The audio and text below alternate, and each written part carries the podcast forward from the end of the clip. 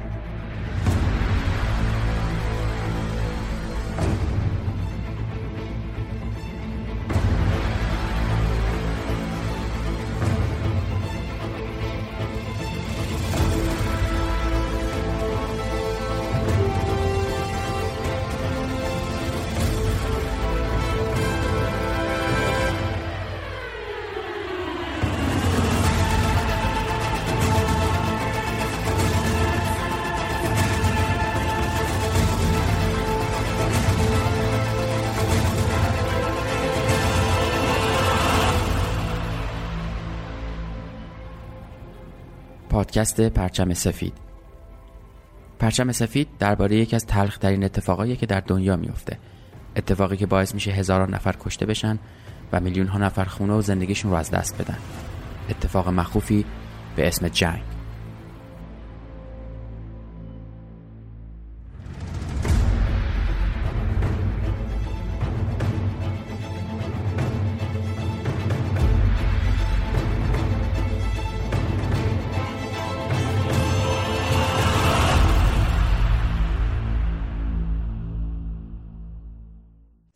سلام. من احسان طریقت هستم و این اپیزود ده پادکست پرچم سفید هستش که در اردی بهشت 1398 منتشر میشه.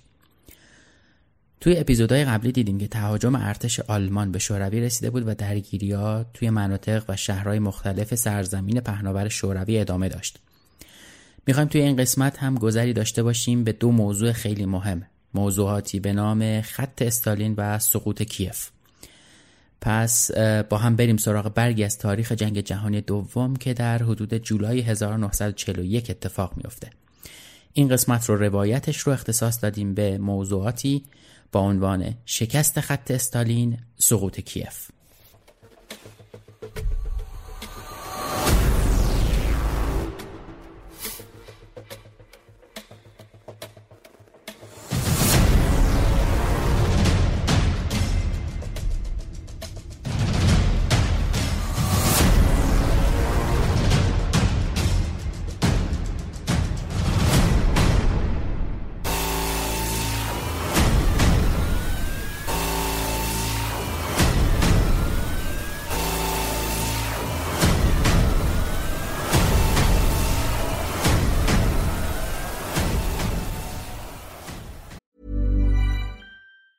Hey, it's Ryan Reynolds, and I'm here with Keith, co star of my upcoming film, If, only in theaters, May 17th. Do you want to tell people the big news? All right, I'll do it. Sign up now and you'll get unlimited for $15 a month in six months of Paramount Plus Essential Plan on us. Mintmobile.com slash switch. Upfront payment of $45 equivalent to $15 per month. Unlimited over 40 gigabytes per month. Face lower speeds. Videos at 480p. Active Mint customers by 531.24 get six months of Paramount Plus Essential Plan. Auto renews after six months. Offer ends May 31st, 2024. Separate Paramount Plus registration required. Terms and conditions apply if rated PG. Hiring for your small business? If you're not looking for professionals on LinkedIn, you're looking in the wrong place. That's like looking for your car keys in a fish tank. LinkedIn helps you hire professionals you can't find anywhere else, even those who aren't actively searching for a new job but might be open to the perfect role. In a given month, over 70% of LinkedIn users don't even visit other leading job sites. So start looking in the right place. With LinkedIn, you can hire professionals like a professional. Post your free job on linkedin.com slash people today. جولای 1941 هیتلر تهاجم خودش رو به شوروی شروع کرد و این تهاجم برقاسا طبق معمول به نظر می اومد که توقف ناپذیره. اما امید شوروی برای نجات با یک خط دفاعی زنده موند. خطی به اسم خط استالین. در یکی از روزهای اولیه تهاجم آلمان به شوروی که یگان موتوری آلمان در غرب اوکراین در حال پیشروی بود به یک بار آتش مرگبار این یگان رو در بر گرفت. آلمانیایی که زنده مونده بودن به سرعت سنگر گرفتن و به بررسی وضعیتی که گرفتارش شده بودن مشغول شدن. در بررسی اولیه اونا به این نتیجه رسیدن که این آتیشبازی از طرف ارتش سرخی هستش که در میدان نبرد قبلی شکست خورده و در حال عقب نشینیه. اما خیلی زود مشخص شد که این آتش از طرف عقبه ارتش در حال عقب نشینی نیست. تیراندازی از طرف تیربارهایی بود که از داخل سنگری بتونی ولی مخفی شده در خونه‌ای به ظاهر روستایی انجام می‌شد. جایی که یگان موتوری آلمانیا در اون گرفتار شده بود چیزی نبود جز خط استالین. اما خط استالین چی بود که تونست در طول جنگ بارقه های پیروزی رو برای نیروهای روس روشن نگه داره؟ توی سال 1930 دیوارهای قلعه هایی که در شوروی بود تقویت شدن و در موارد زیادی حتی جای خودشون رو به یه خطوط دفاعی بهتری دادن. این خطوط از جایگاه های بتونی برای تسلیحات توپ های پیشرفته در برجک ها و موانع ضد تانک تشکیل شده بود. اگه بخوایم مشابه های خط استالین رو بگیم خط دفاعی ماژینو برای فرانسوی ها خط مانهیم برای فنلاندی ها و برای آلمانیا هم خط زیگفرید رو می‌تونیم بهش اشاره بکنیم. غربی اسم این خط رو گذاشته بودن خط استالین. خط استالین به عنوان یک خط دفاعی برای روسها در جبهه غربی ساخته شده بود. اما تفاوت‌های عمده‌ای با ماژینو و زیگفرید داشت. چیزی که ازش به عنوان خط دفاعی اسم برده می‌شد در حقیقت یک خط دنبالدار و ممتد نبود. خط استالین در واقع رشته ای از مناطق دفاعی بود که در جبهه غربی کشیده شده بود. و خب این تکه تکه بودن هم شاید دلیل منطقی داشت که می‌تونیم ازش به طولانی بودن خطوط مرزی شوروی در غرب اشاره بکنیم که کار, کار ساخت یک خط دفاعی ممتد رو خیلی پرهزینه می‌کرد. استحکاماتی که در این خطوط در نظر گرفته می‌شد به یک سازه بتونی مستحکم و چند تیربار رو تبدیل کردن تانکهای قدیمی و فرسوده که دیگه به درد نبرد در میدون جنگ نمیخوردن به برجک توپ خلاصه می‌شد. عمر این خط دفاعی زمانی که آلمانیا حمله خودشون رو شروع کردن تقریبا 13 سال بود که ازش گذشته بود. هم از لحاظ فرسودگی می‌شد گفت دیگه وضع خوبی نداشت و همین که در اکثر نقاط دفاعی فاقد تجهیزات مدرن ضد تانک بوده. نکته دیگه ای هم که باید بهش توجه بکنیم پیشروی و حمله نیروهای شوروی به لهستان بود که باعث شده بود شوروی پیشروی های خوبی داشته باشه ولی در نهایت با دور شدن از این نقاط دفاعی اونا رو با سرباز و تسلیحات محدود تقریبا تنها گذاشته بود. با پیشروی روسها تعدادی خط دفاعی دیگه جلوتر کشیده شد که اونا کمی مدرنتر بودن ولی از لحاظ تعداد خیلی زیاد نبودن و نمی‌شد روی اونا حساب جدی باز کرد. وقتی که آلمان ها حمله خودشون رو شروع کردن روسها به سرعت سعی کردن این خطوط رو بازسازی بکنن و بتونن به میدان جنگ و دفاع برگردوننشون. هفته های اول حمله آلمان به شوروی در حال گذر بود و به نظر می رسید که این حمله برقاسا توقف ناپذیر میاد. ژنرال های روس چاره ای نداشتند جز اینکه به این خطوط دفاعی یعنی خط استالین دل ببندن و امیدوار باشن که درست و خوب کار می‌کنه و بتونه جلوی حمله آلمان ها رو هم بگیره.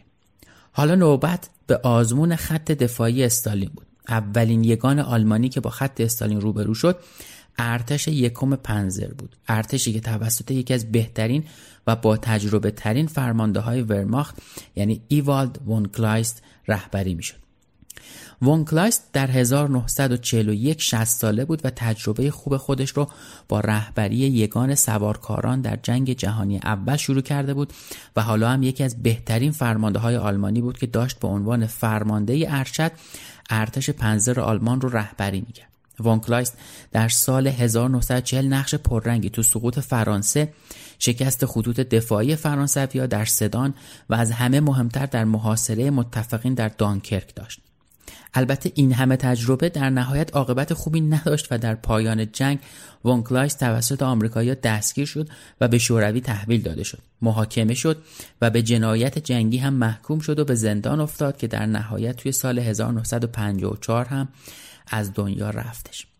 اما برگردیم به خط استالین و ببینیم که فونکلایست چه تجربه ای از برخورد با این خط داشت. خط استالین فونکلایست رو خیلی نگران نکرده بود. نیروهای فونکلایست طبیعتا از قبل برای برخورد با این خط دفاعی تمرین کرده بودند و حسابی آماده بودند. بخشی از تیم هجومی آلمان ها رو گردان های پیاده نظام تشکیل می‌دادند که تیم مهندسی رزمی و توپخونه سبک هم اونها رو همراهی می‌کرد. سربازای آلمان سعی کردند که مواضع دشمن رو دور بزنن تا نسبت به آتش دشمن ایزوله بشن و صدمه نبینن. وقتی که موقعیت خودشون رو مستحکم می‌کردن به سنگرهای دشمن از پشت حمله می‌کردن. این حمله رو اونها با مواد منفجره که به داخل سنگر مینداختن شروع کردن. تاکتیک دیگه ای که نیروهای فونکلاست به کار می بردن آتیش مستقیم شعله ها از روزنه دید سنگر بود که خودتون می‌تونید تصور بکنید که چه اتفاق وحشتناکی هم می افتاده. ارتش یکم پنزر همینطور که حمله خودشون رو شروع کرده بودن در چند نقطه اون هم به طور همزمان به خط استالین برخورد کردن. یکی از این نقاط در راه کیف بود که حدود سه روز نبردشون طول کشید. چهار جولای 1941 بود که لشکر چهاردهم پنزر درگیری خودش رو در راه کیف با خط استالین شروع کرد. اما به محض آماده شدن برای یورش به مواضع ارتش شوروی زیر حمله هوایی قرار گرفتن. همین موضوع باعث شد اونا به سمت خط دفاعی استالین حمله خودشون رو خیلی زود شروع بکنن. آلمانیا به داشتن برنامه و قدم به قدم و با حوصله پیشرفت کردن معروفن. اینجا هم همون اتفاق افتاد. نیروهای آلمانی به آرومی ولی قدم به قدم استحکامات خط دفاعی استالین رو تصرف می‌کردن و در خط دفاعی راهشون رو به جلو باز می‌کردن. 8 جولای اونا به شاهراه ژیتومیر رسیده بودن. اونا در جنوب به آستروپول هم نفوذ کردند. حالا می‌شد گفتش که مسیر حرکت برای پایتخت اوکراین یعنی شهر کیف همراه شده بود. اما پیشروی به این سادگی ها هم نبود. حالا پیشروی کردن در مواضع توپ های مخفی شوروی شروع شده بود. هر کدوم از این سنگرهای خط استالین باید با توپ های سنگین نابود می شدن. توقف بعدی هم ما شهر بردیچف بود. جایی که بازمانده های ارتش سرخ یه بار دیگه عقب نشینی کرده بودن و اونجا داشتن دوباره تجدید قوا می‌کردن. خط استالین ارتش پنزر ونکلایست رو فقط برای چهار روز تونست نگه داره. وقتی خبر شکسته شدن خط دفاعی استالین به ژنرال کیرپونوس فرمانده جبهه جنوب غربی رسید ژنرال فقط یک جمله گفت. اونم این بود. با این اتفاق ما بهای زیادی رو پرداخت خواهیم کرد. میخائیل پتروویچ کیرپونوس قهرمان شوروی لقب گرفته بود. بالاترین درجه به خاطر فرماندهیش در خلال جنگ شوروی فنلاند در سال 1940 سال 1941 پتروویچ به فرماندهی منطقه ویژه نظامی کیف منصوب شد. پتروویچ فرماندهی زیرک شجاع و در این حال پر انرژی بود. اما مشکلی که وجود داشت این بود که خیلیا به ترفیع درجه سریع پتروویچ حسودی می‌کرد صبح 9 جولای 1941 تانکای فونکلاست به ژیتومیر رسیدن. فرمانده کل ارتش جنوب پیامی به برلین فرستاد با این مضمون. ضروریه که پیشروی را ادامه بدیم و کیف را غافلگیرانه تصرف و از ارتش سوم استفاده بکنیم. اما همونطوری هم که قبلا شنیده بودیم و دیدیم هیتلر اولویت های دیگه ای هم داشت. به خاطر همین اولویت ها هم بود که به فونکلایست دستور داد به جنوب بره. دستوری که توی اپیزود قبلی دیدیم که برای کمک به محاصره نیروهای شوروی در حومه اومان بود. چه بسا اگر این اتفاق نمیافتاد فونکلاست فقط چند روز زمان لازم داشت که کیف رو تصرف بکنه و شاید سرنوشت جنگ جور دیگه ای هم رقم می‌خورد. خطری خیلی جدی در کمین پایتخت اوکراین بود. فرمانده کل جبهه جنوب غربی با یکی از دیدبانها دیدار کرد. افسر ارتشی که اخبار پیشروی آلمان ها رو گزارش می‌کرد. فرماندهی شوروی تمام نیروهای ذخیرش رو راهی کیف کرد. چتربازا خدمه تانک هایی که بدون تانک مونده بودن یگانهای پلیس سیاسی و در نهایت تفنگدارای دریایی. همه و همه به میدون فرا خونده شدن تا از شهر دفاع بکنن. روسا می‌دونستند که اولین حمله ارتش آلمان از طریق شاهراه ژیتومیر هستش. به همین خاطر اونا در جایی که آلمان ها باید از رود ایرپین رد می شدن کمین کردن و آماده نبرد شدن. ولی به محض اینکه نیروهای آلمانی به پل روی رود ایرپین رسیدن توقف کردند و چند لحظه بعد پل منفجر شد. آلمانا به استحکامات ناحیه کیف رسیده بودند. آخرین مرحله از خط استالین. اگر اونا می‌تونستن این خط رو نابود بکنن یا ازش بگذرن دیگه با خط استالین سر و کاری نداشتن رو روبرو نمی‌شدن. ولی خب خط استالین هم آماده خوشامدگویی به مهاجما بود. After the Russian Civil War ended, the Soviet Union saw itself as besieged by the hostile capitalistic countries of the world, presumably led by Great Britain and France. It began to fortify its borders. The construction of a chain of fortifications began in 1928. These fortifications were to stretch from the Baltic Sea to the Black Sea and had to protect the most important industrial cities and regional centers of the USSR. At first, there were 13 fortified areas, and eight more were added over the next 10 years. By the beginning of the Great Patriotic War, there were 22 fortified areas in the defensive line. Their total length was 1,800 kilometers, more than one and one half times the length of the Siegfried and the Maginot lines combined. So the Stalin Line convincingly occupies first place as the longest defensive line. فونکلاش تقریبا به کیف رسیده بود اما پنزرا به سرباز نیاز داشتن تا بتونن مقاومت شهر رو در هم بشکنن ولی پیاده نظام خیلی عقبتر بود فونکلاس داشت با زمان هم می جنگید چون به جای تمرکز روی تصرف کیف دستور رسید که به جنوب حرکت کنه. اون هم برای محاصره نیروهای شوروی در حومه اومان. همزمان سربازای آلمانی راهشون رو در خط استالین باز می‌کردن تا به جنوب غربی برسن. پیشروی آلمانا به خوبی انجام میشه چون اونا خودشون رو به تسلیحات جدید و حجومی خوبی مجهز کرده بودن. حالا 15 جولای 1941 شده بود. ارتش هجومی آلمان برای کمک به ارتش زرهی جنوب به خط استالین اعزام شدند جایی که از شهر اوکراینی وینیتسیا حفاظت می‌کرد. تسلیحات هجومی آلمان که ارتش سرخ در مقابله با اونا شوکه شده بودند زایده تفکرات ژنرال اریک فون منشتاین بود. در 1935 اریک به فرماندهی کل نامه می نویسه و میگه تسلیحات هجومی باید هماهنگ با پیاده نظام عمل بکنن اونا نباید مثل تانک حمله یا برای ایجاد رخنه تلاش بکنن این تسلیحات باید از سربازا برای نابودی استحکامات دشمن حمایت بکنن پیاده نظام نباید مثل تانک ها عملیات گسترده انجام بدن بلکه باید در گروه های مجزا اعزام بشن. پیاده نظام باید قابلیت خونسا کردن سنگرهای توپ رو داشته باشه. توی سال 1940 ارتش آلمان اولین توپ هجومی خودش رو دریافت می‌کنه توپی ملقب به اشتوگ سه.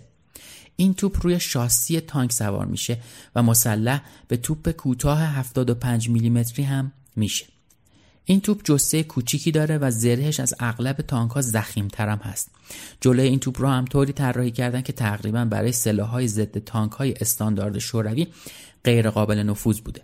وقتی که زمان حمله می رسید وظیفه اشتوک نزدیک شدن به سنگر های دشمن بود و برای نابودی باید مستقیم به روزنه های دیدبانی شلیک می‌کرد. خیلی زود اشتوگ سه به پرتیراژ ترین خودروی زرهی آلمان در جنگ تبدیل میشه. اما در سال 1941 تعداد کمی از اشتوک ها در عملیات های جنوب شرقی مشغول میشن. مواضع ارتش سرخ در هومه لتچیف توسط توپخانه آلمان و تسلیحات هجومی خوب کوبیده میشه.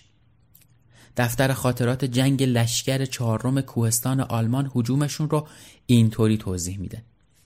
بعد از سه ساعت از شروع کوبیدن توپخانه یگانهای هجومی کوهستان و گروه های مهندسین همگی به جلو پیش رفتند تا ساعت 9 و سی دقیقه تمام هدفها به تصرف در آمدن. خط استالین یه بار دیگه هم شکسته میشه و بقیه واحدهای ارتش سرخ اگر عقب نشینی نمی کردن به زودی دور زده می شدن.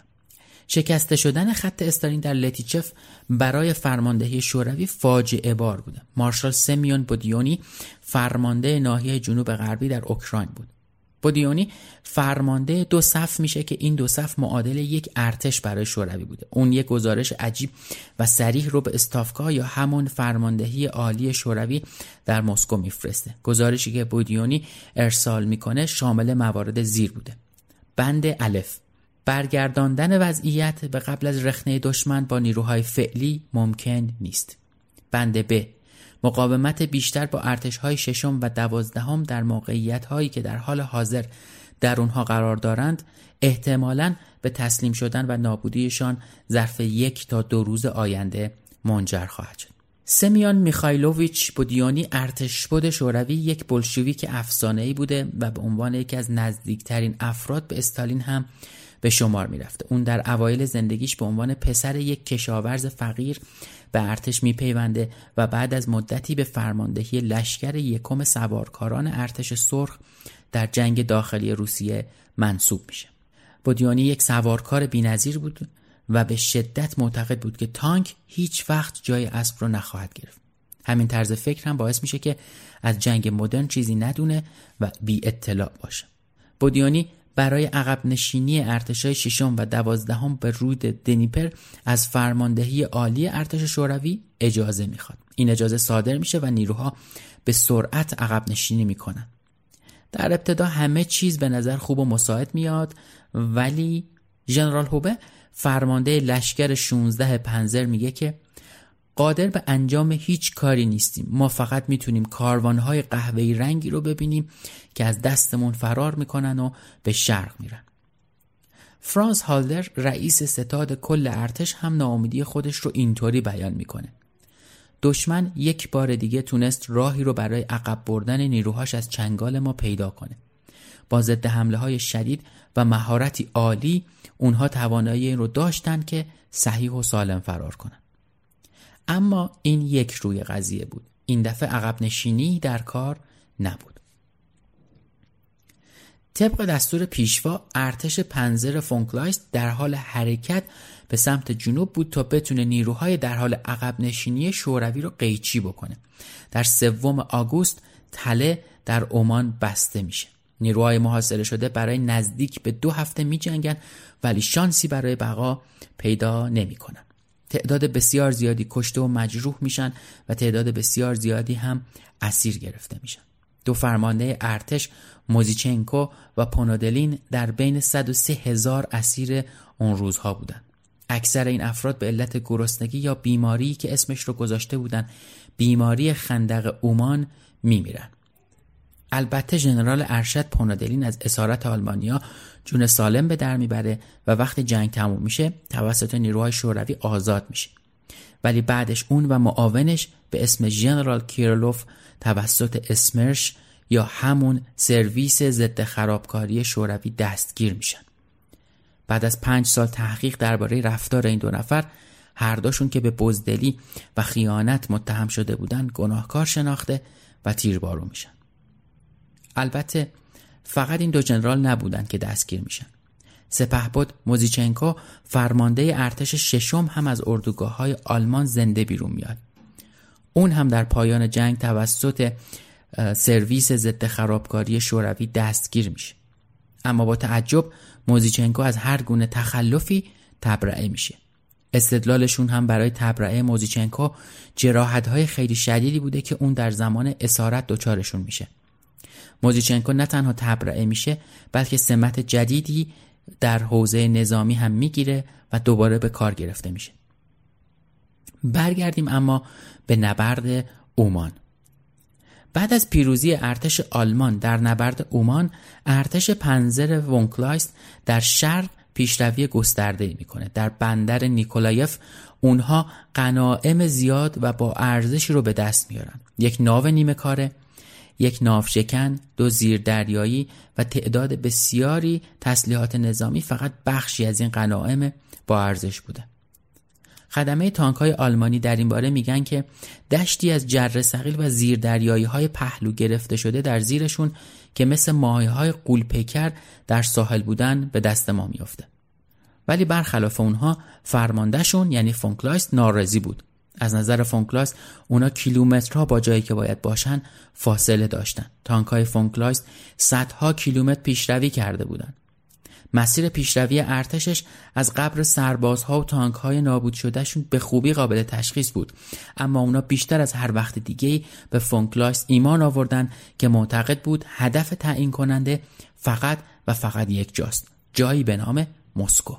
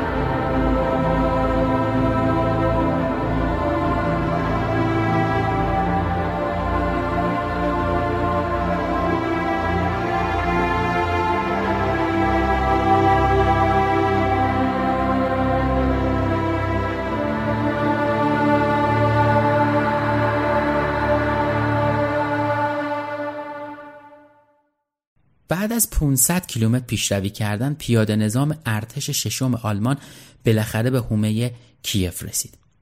تجهیزاتی که به حومه کیف رسیده بودند شعله افکنها، توپخانه سنگین و توپهای هجومی اشتوگ سه بودند.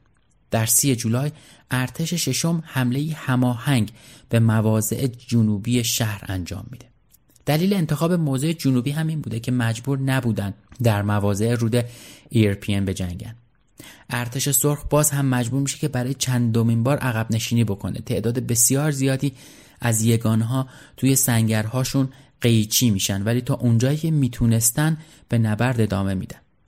سنگر 131 حملات آلمانیا رو یکی پس از دیگری دفع می‌کنه فرمانده اونا یک سطفان 19 ساله به اسم یاکونین بود که از عمر فرماندهیش فقط 6 هفته میگذشت اما بالاخره آلمانیا در ورودی سنگر رو منفجر می‌کنن و هیچ اسیری رو نمی‌گیرن بلکه همه رو می‌کشن. سنگر 127 که در همسایگی این سنگر قرار گرفته بود برای سه روز مقاومت می‌کنه و وقتی به سکوت فرو میره که دیگه مهماتی برای تیرباراش باقی نمونده بود. وقتی آلمانا در این سنگر رو منفجر کردن با دو سرباز مرده و سه مجروح که حالشون وخیم بود روبرو میشن. بالاخره چهار آگوست که فرا می‌رسه آلمان ها شدت حملاتشون به کیف رو شدیدتر از قبل می‌کنن. از جبهه سمت چپ یا جناح چپ نزدیک ویتا پشتووا آلمان ها رشته ای از سنگرها رو تصرف می‌کنن. روز بعد اونا به دومین خط دفاعی کیف حمله ور میشن. اما ورق زدن داستان جنگ با شوروی دیگه داشت برای آلمان ها هزینه های سنگین تری رو رقم می‌زد. فرانس هالدر رئیس ستاد مشترک ارتش آلمان هشدار میده که ارتش جنوبی تلفات سنگینی در کیف متحمل میشه. ارتش ششم در حال از دست دادن روزانه 1600 نفر بود. از اون طرف تلفات ارتش سرخ هم زیاد بوده. گردانهای غیر نظامی تشکیل میشه و به خط مقدم فرستاده میشن تا بتونن شکاف ها و گپ های به وجود اومده رو پر بکنن همونطور که گفتیم اینا مردم عادی بودن و طبیعتا آموزش نظامی درست حسابی ندیدن. برای اینکه بشه این افراد رو به جنگ فرستاد فقط چند هفته آموزش داده می‌شد و این در حالی بود که خیلی از اونا هنوز پرونده نظامیشون آماده نشده و بهشون تحویل داده نشده بود. وقتی که کشته می شدن هویتشون از روی برگه های حزبیشون شناسایی می شد یا حتی خیلی از اونا اسم و هویتشون از روی کتاب های درسی که همراهشون داشتن شناسایی می شدن. توی 6 آگوست در مه قلیز صبحگاهی آلمان ها حمله خودشون رو به خط دوم دفاعی کیف شروع می‌کنن. نبرد شروع میشه و فراز و نشیب زیادی هم با خودش همراه داشته. اما میشه از خاطرات هالدر روند دقیقش رو متوجه شد. هالدر اینطور می نویسه که خطوط دفاعی در اطراف کیف شکافته شد. بالاخره سربازای هیتلر به هومه کیف می‌رسن. جاهایی مثل پیریگوف، میشلوفکا، گولوسیف و دو دانشکده فنی شهر که تو اون حوالی بوده. یکی از چیزهایی که در این تصرف جالب بوده و جلب توجه می کرده نزدیک بودن تنها چند مایلی آلمان ها با رود دنیپر و پل روی این رود بوده. در غرب هم اونا به فرودگاه جولیانی رسیده بودند که هنوز توسط یگان پنجم چتربازای ژنرال رودیمیتسف نگهداری می شده. این چتربازا به خاطر نوع لباس و کلاه چرمیشون خیلی شبیه به خلبانا بودن. در اون سال یعنی 1941 از این افراد به عنوان پیاده نظام ویژه استفاده می شده. اونا به خوبی آموزش دیده بودند و روحیه بالایی هم داشتن. فرمانده این یگان سوتفان الکساندر ایلیچ رودیمیتسف بوده که به عنوان یک سرباز کارال بوده ازش یاد میشه. کسی که به عنوان قهرمان شوروی لقب گرفته. ایلیچ یه فرد شجاع و محبوب نزد افرادش بوده 18 ماه بعد ایلیچ مأموریت دفاع از استالینگراد رو به دست میاره و باعث میشه بهش لقب خاندار در شوروی اعطا بشه که لقب مهمی بوده توی 1943 هم فرمانده یه لشکر گارد تفنگدارای سی و دوم رو به عهده می‌گیره. این لشکر همون لشکری هستش که نیروهای ارتش رو سرخ رو تا پراگ در چک با خودش به پیش می‌بره. در غروب 9 آگوست 1941 توپخونه شوروی نزدیک فرودگاه شروع می‌کنه به شلیک کردن. ده دقیقه بعد چشمبازهای رودمیتسف حمله خودشون رو شروع می‌کنن. در ابتدا آلمانیا فکر می‌کنن که این حمله از طرف خلبانای فرودگاه صورت گرفته و طبیعتا این حمله از روی ناامیدی هستش و نباید خیلی جدی گرفته بشه. اما خیلی زود می‌فهمن که چه اشتباهی کردن. با طلوع آفتاب و شروع نبرد چتربازای روس تونستن آلمانا رو سه کیلومتر به عقب برونن. اما از این اتفاق مهمتر خریدن وقتی بود که برای شهر کیف اتفاق افتاد و اونا تونستن وقت بیشتری رو برای سازماندهی دفاعی خودشون داشته باشن. هر روزی که مقاومت بیشتری صورت می گرفت نیروهای خیلی بیشتری هم به شهر می رسیدن و گزارش رسیدن ارتش سرخ در شهر با قطار 284 تفنگدارا ثبت می شد. دیگه وقتش بود که نبرد خط استالین در حومه اومان که نبرد بسیار خونینی هم بوده با تلفاتی که داشت حداقل باعث بشه که پیشروی آلمانا کندتر بشه و هر روز و هفته ای که بیشتری مقاومت طول می‌کشید ارتش سرخ قوای تازه نفس بهتر و بیشتری رو به شرق میفرستاد. گروه های تقویتی و تازه نفسی که برای دفاع از شهر ارسال می شدن در ارتش سی و هفتم سازماندهی می شدن و دیگه وقت شده بود که ضد حمله گسترده و همه جانبه ای رو شروع بکنن. در 14 آگوست ضد حمله های اونها موفقیت آمیز بود و تونستن تعداد زیادی از شهرهای جنوبی رو آزاد بکنن. همینطور سنگرهای 205, 206 و 207 بعد از اینکه چند روزی رو در تصرف آلمان به سر بردن آزاد میشن و بازپس گرفته میشن. دو حلقه دفاعی دیگه هم در شهر کیف احیا میشه. یک کمی شهر اوضاع احوال بهتری پیدا می‌کنه ولی دیگه اوضاع اونطوری که در چند روز گذشته آروم و روون برای آلمانی ها پیش می‌رفته دیگه اونطوری نبوده.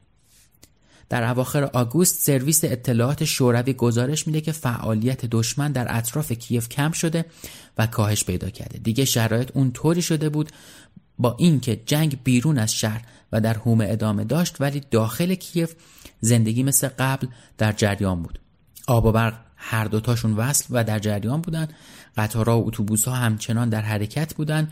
اما با این حال نشر اطلاعات در مورد جنگ به شدت کنترل میشه و عده کمی می‌دونستند که اوضاع چقدر وخیم بوده و هنوز هم هست.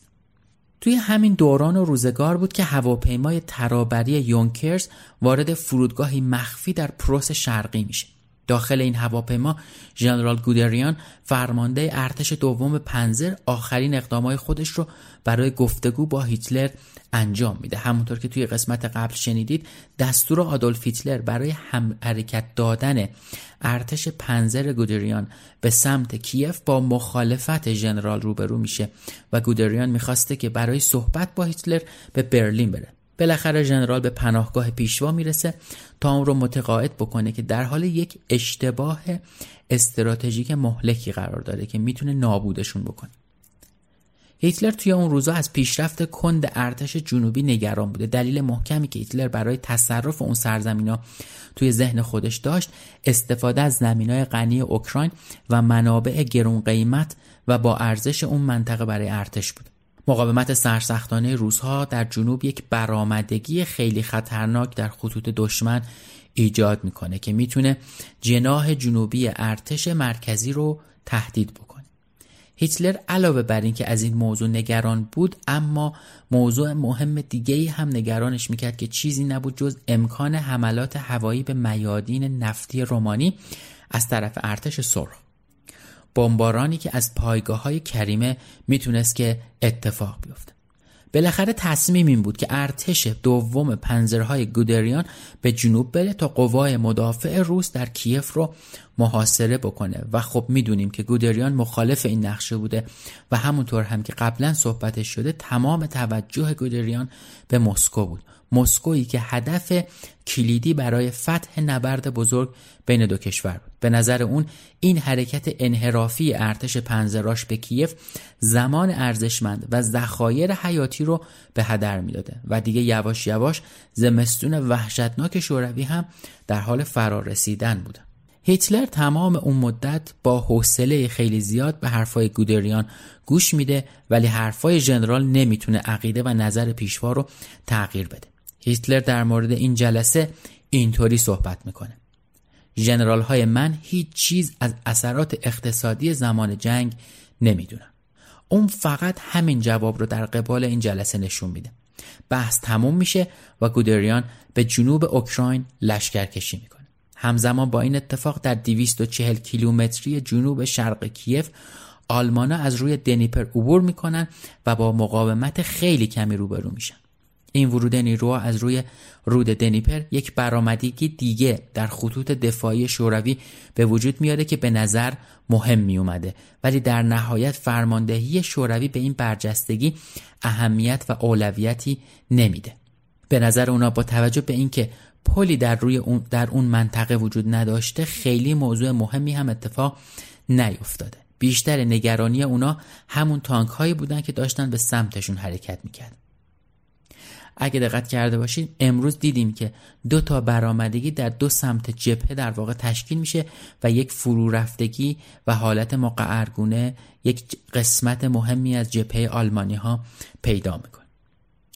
این نگرانی برای فرماندهی ارتش سرخ باعث میشه اونا به قوای ژنرال یرمنکو بریانسک دستور حمله به جناح گودریان رو صادر بکنن. مشکل بزرگ یرمنکو تنها تعدادی تانک قدیمی بوده که اون داشته و طبیعیه که در مقابل ارتش پیشرفته پنزرهای گودریان شانسی برای مقاومت پیدا نمی‌کنه.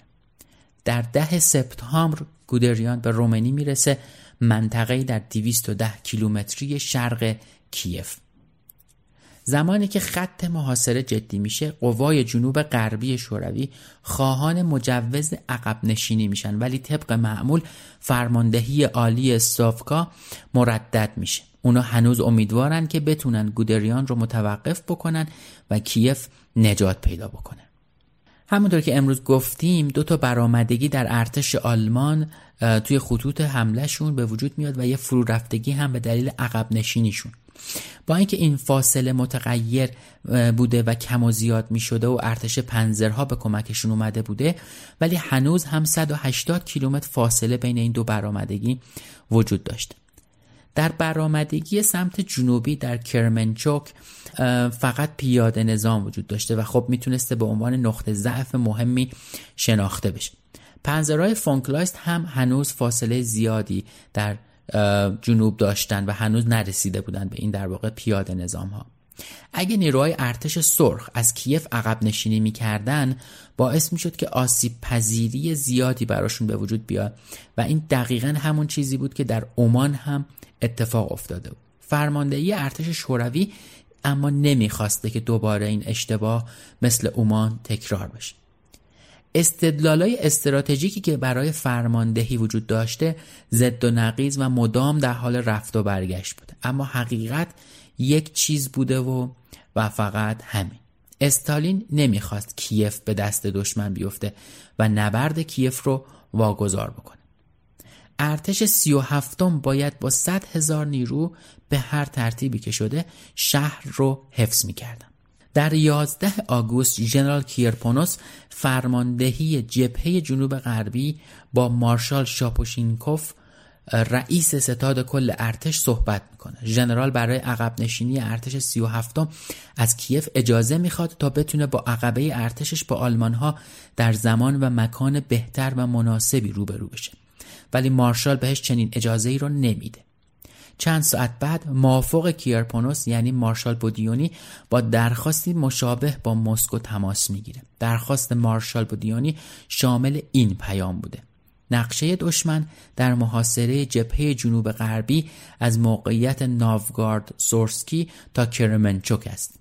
این موضوع به همه ما واضح و روشن است. درخواست بودیانی در واقع انتخاب یکی از این دو راه بوده که یا تمام نیروها به شرق عقب نشینی بکنن یا کیف رو رها بکنن تا نیروها بتونن از جبهه کوچکتر دفاع بکنن. اما همون همونطور که دیدیم و میشه حد زد استافکا انعطاف پذیر نبوده. اونا خیلی دودل و مردد بودن و فقط و فقط یک هدف و در واقع یک دستور داشتن. کیف باید به هر ترتیبی نگه داشته می‌شد این دستور به طور کامل برای همه خونده میشه. دستور این بوده. شما حق تخلیه کیف یا نابودی هیچ پلی را بدون مجوز استافکا ندارید. با همه خدماتی که انجام میده مارشال بودیونی از فرماندهی عزل میشه و جای اون رو مارشال تیموشنکو می‌گیره. با این عزل و نصب نیروهای بیشتری به برجستگی کیف فرستاده میشن. از اون سمت هم تانک های آلمانی یکی بعد از دیگری وارد پل های طولانی دو کیلومتری روی رود دنیپر میشن. مهندس های آلمانی به ارتش پنزر فونکلایست کمک می‌کنن که از برجستگی کرمنچوک رد بشن. اونم به صورتی که نیروهای اطلاعاتی شوروی هیچ بویی از ماجرا نمی‌برن. به محض اینکه صبح میشه و آفتاب طلوع می‌کنه فونکلایست حرکتش رو هم شروع می‌کنه. فرماندهی شوروی انتظار داشت حمله از جبهه شمالی اتفاق بیفته. اما کاملا داستان برعکس میشه و ضربه محکم ناگهانی و مهلکی به ارتش سرخ وارد میشه. اون هم از سمت جنوب. فونکلایست و گودریان در حال محاصره کامل کل جبهه جنوب غربی شوروی بودند. در 13 سپتامبر رئیس ستاد کیرپونوس ژنرال توپیکوف تصویر غمگین رو اینطوری ترسیم می‌کنه. ما هیچ چیز برای مقابله با دشمن نداریم. کسانی که به رومنی و لخویتسا رسیدن پیشرویشون مهار شدنی نیست. برای رخ دادن فاجعه فقط بحث بر سر تعداد روزهای باقی مانده است. یه بار دیگه کیرپونوس توصیه می‌کنه که از کیف در واقع عقب نشینی بکنن. ولی اون هم درست قبل از اینکه نیروهاش در جبهه نبرد تحت در واقع حمله گازنباری قرار بگیرن. اما این دفعه هم مارشال شاپوشینکوف جواب میده که من فکر می‌کنم که این محاصره توهمی بیش نیست که ملکه ذهن فرماندهان جبهه جنوب غربی و ارتش سی و هفتم شده. اما در میدان نبرد محاصره به واقعیت تبدیل میشه. در 14 سپتامبر ارتش یکم و دوم پنزر آلمان نزدیک لخویتسا به هم می‌رسند. این دو لشکر چیزی در حدود 532 هزار سرباز روس رو محاصره می‌کنن دو روز بعد کلونلی از استافکا به کیف پرواز می‌کنه تا به کیرپونوس وظایف و دستورات جدیدش رو ابلاغ بکنه. ولی این دیگه دستور خیلی دیری هستش که صادر میشه. چون محاصره به طور کامل بسته شده و کامل شده.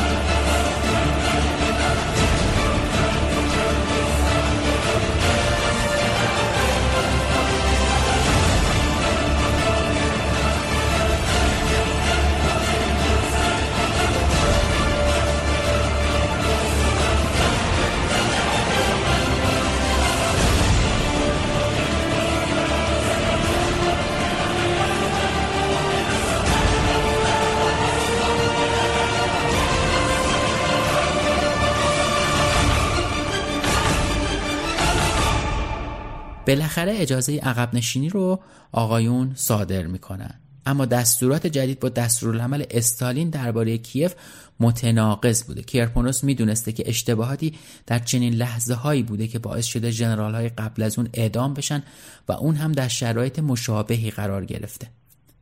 اون زرنگی می‌کنه و درخواست تاییدیه کتبی می‌کنه و اگر تاییدیه رو به صورت کتبی ندن شهر رو ترک نخواهد کرد. تاییدیه استافکا قبل از نیمه شب 17 سپتامبر به دست ژنرال می‌رسه و کیرپونوس هم به سرعت دستور تخلیه شهر رو صادر می‌کنه. 48 ساعت بعد ارتش سرخ شهر رو رها می‌کنه و راهی حاشیه شرقی دنیپر میشه.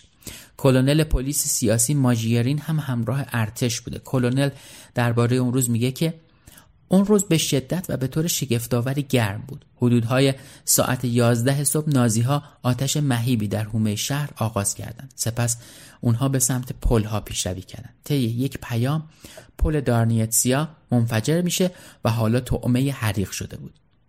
با منفجر شدن همه پلا ارتش سی و هفتم به سمت یاگوتین عقب نشینی می‌کنه ولی راهی برای فرار پیدا نمی‌کنه. طی پنج روز نبرد جبهه جنوب غربی به نواحی مقاومت اون هم در اندازه هایی که هر لحظه کوچکتر میشه تبدیل میشه.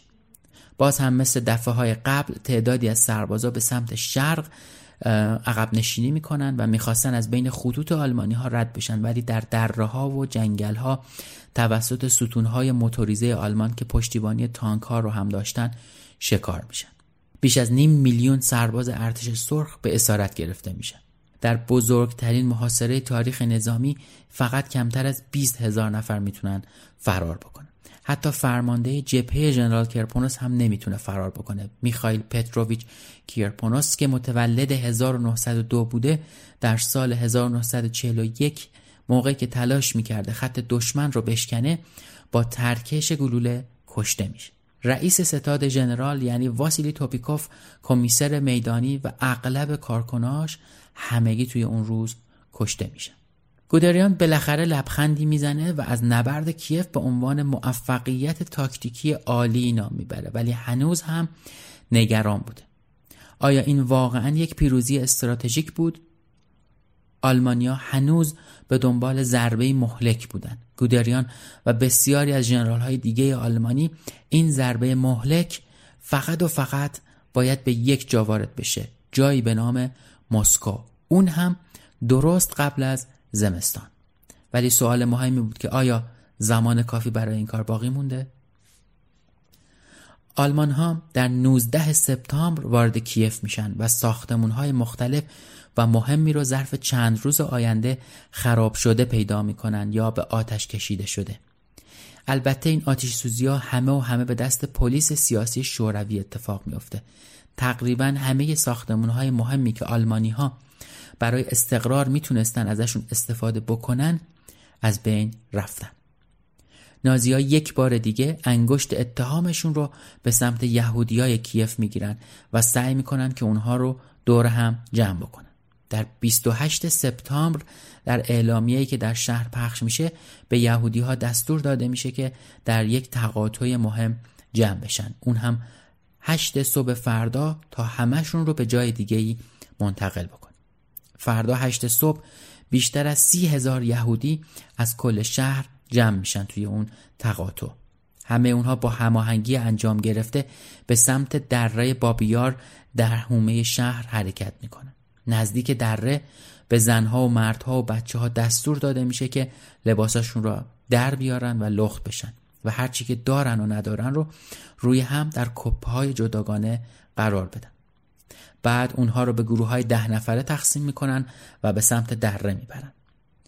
دو تیربار از دور اونها رو هدف قرار می‌گیره و بقیه ماجرا هم که معلومه چه اتفاق سیاه و دردناکی رخ میده. نازی ها در دو روز 33771 یهودی رو قتل عام می‌کنن. برای مدت 103 هفته هر سه شنبه و جمعه نازی ها افرادی رو برای کشتار به این مکان می آوردن افرادی از هر طایفه و مسلکی. یهودی ها، اوکراینی ها، روس ها، کولی ها و 103 هفته نحس دقیقا از 21 سپتامبر 1941 تا 29 سپتامبر 1943 تاریخدان ها تخمین می‌زنند که چیزی در حدود 100 تا 200 هزار نفر در بابیار کشته شده باشند. این کشتار اولین دستورایی بوده که آلمان ها برای شوروی برنامه ریزی کرده بودند. هرچی جلوتر هم بریم می‌بینیم که جنگ در شوروی و جبهه شرقی هیچ شباهتی به نبردهای دیگه نداره.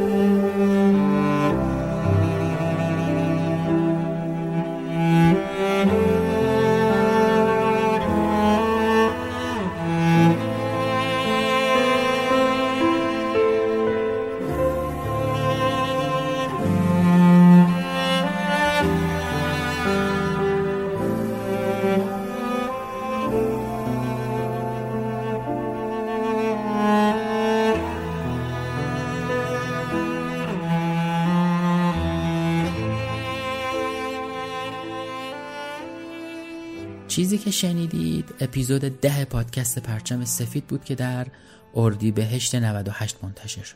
ممنونم از همراهیتون و پیغاما و انتقادایی که برای من میفرستید. خیلی ممنونم از این تعاملی که درباره پادکست پرچم سفید دارید.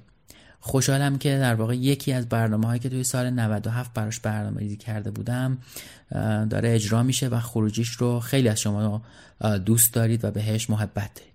امیدوارم که قسمت به قسمت بازم بهتر بشیم و بهتر از قبل و بیشتر از قبل بتونیم که در واقع رضایت شما رو داشته باشیم پادکست پرچم سفید پادکستیه درباره یکی از سیاهترین اتفاقای تاریخ بشر که میلیون ها کشته، زخمی و آواره به جا گذاشته. موضوعی به نام جنگ.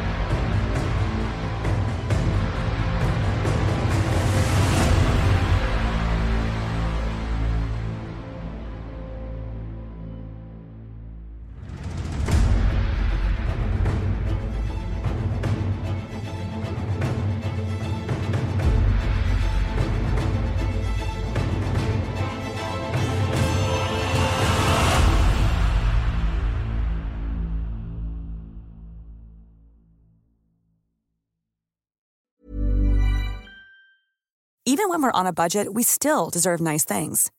Quince is a place to scoop up stunning high-end goods for 50 to 80% less than similar brands.